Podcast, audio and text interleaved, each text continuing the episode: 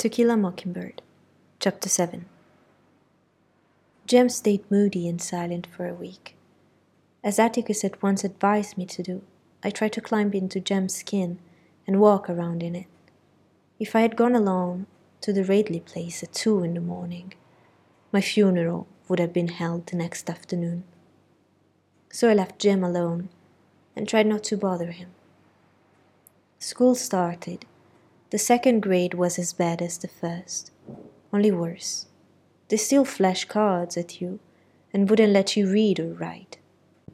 Miss Caroline's progress next door could be estimated by the frequency of laughter. However, the usual crew had flunked the first grade again and were helpful in keeping order. The only thing good about the second grade was that this year I had to stay as late as Jem, and we usually walked home together at three o'clock. One afternoon, when we were crossing the schoolyard toward home, Jem suddenly said, There's something I didn't tell you. As this was his first complete sentence in several days, I encouraged him.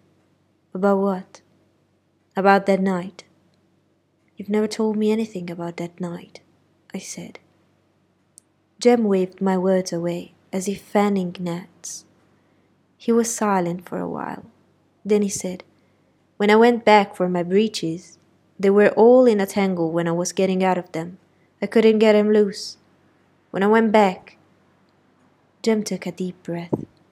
When I went back, they were folded across the fence, like they were expecting me. Across? And something else. Jem's voice was flat. Show you when we get home. They'd been sewed up, not like a lady sewed him, like something I tried to do. All crooked. It's almost like somebody knew you were coming back for them. Jem shuddered. Like somebody was reading my mind, like somebody could tell what I was gonna do. Can anybody tell what I'm gonna do lest they know me? Can they, Scout? Jem's question was an appeal. I reassured him. Can't anybody tell what you're gonna do lest they live in the house with you?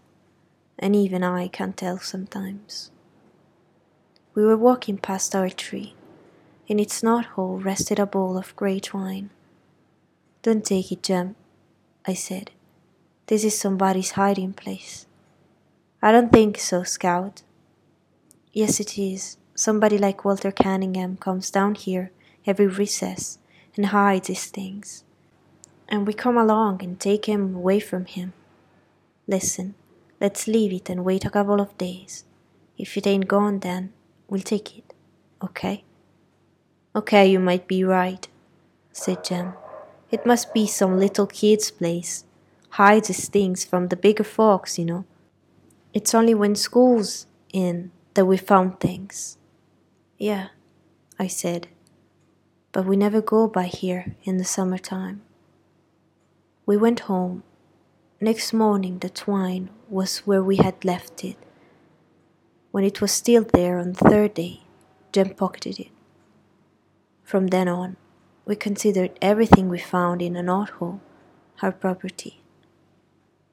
The second grade was grim, but Jem assured me that the older I got, the better school would be, that he started off the same way, and it was not until one reached the sixth grade that one learned anything of value.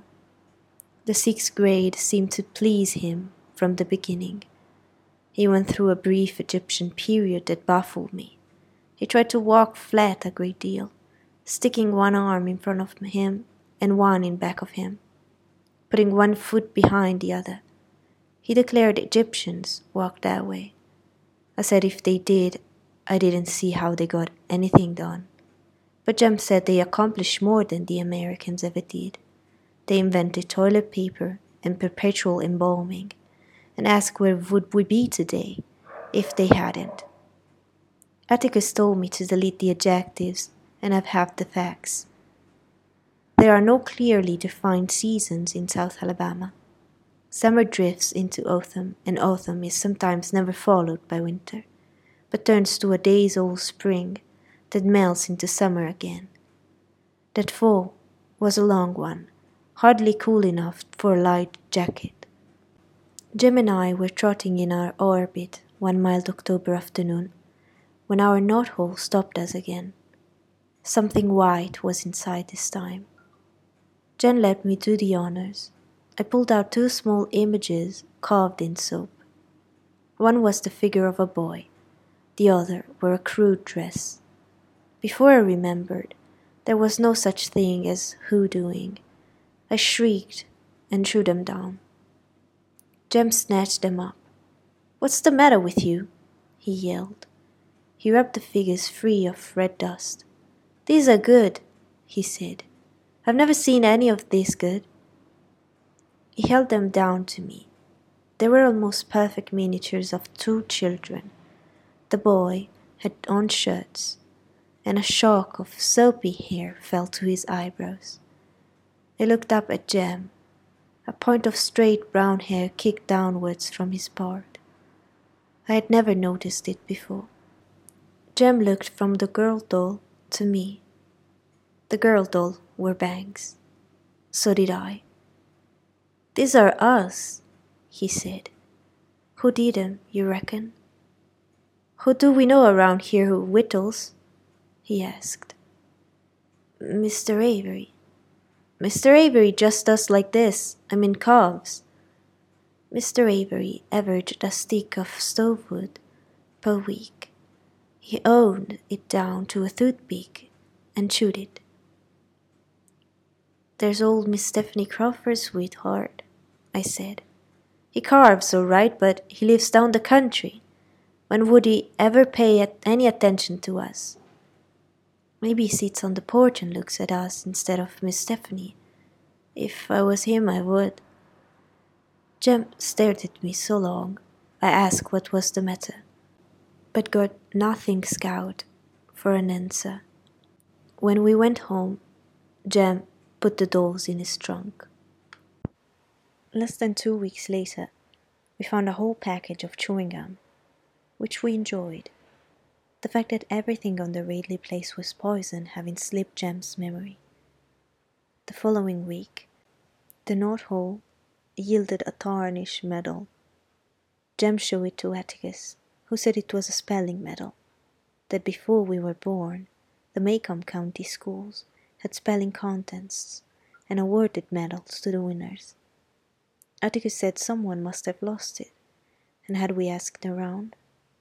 Jem camel kicked me when I tried to say where we had found it.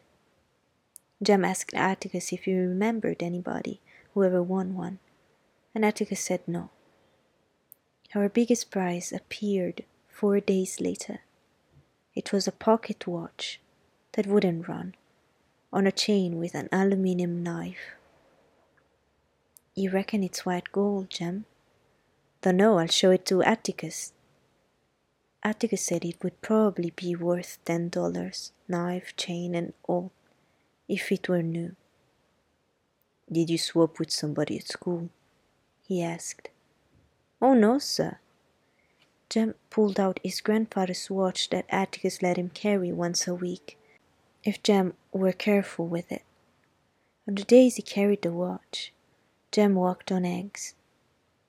Ah, Atticus, if it's all right with you, I'd rather have this one instead. Maybe I can fix it. When the new wore off his grandfather's watch, and carrying it became a day's burden task, Jem no longer felt the necessity of asserting the hour every five minutes.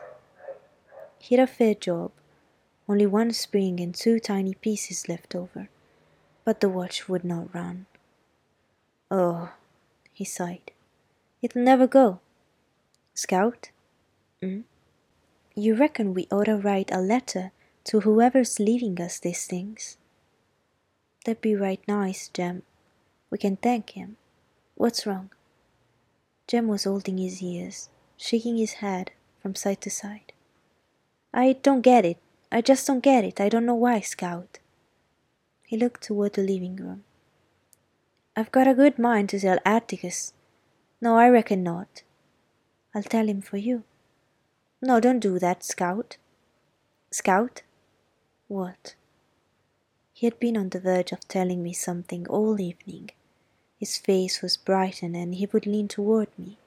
Then he would change his mind. He changed it again. Oh, nothing. Here, let's write a letter. I pushed a tablet and pencil under his nose.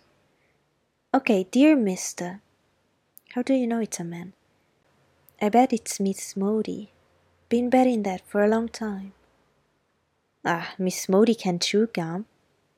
Jem broke into a grin. You know, she can talk real petty sometimes.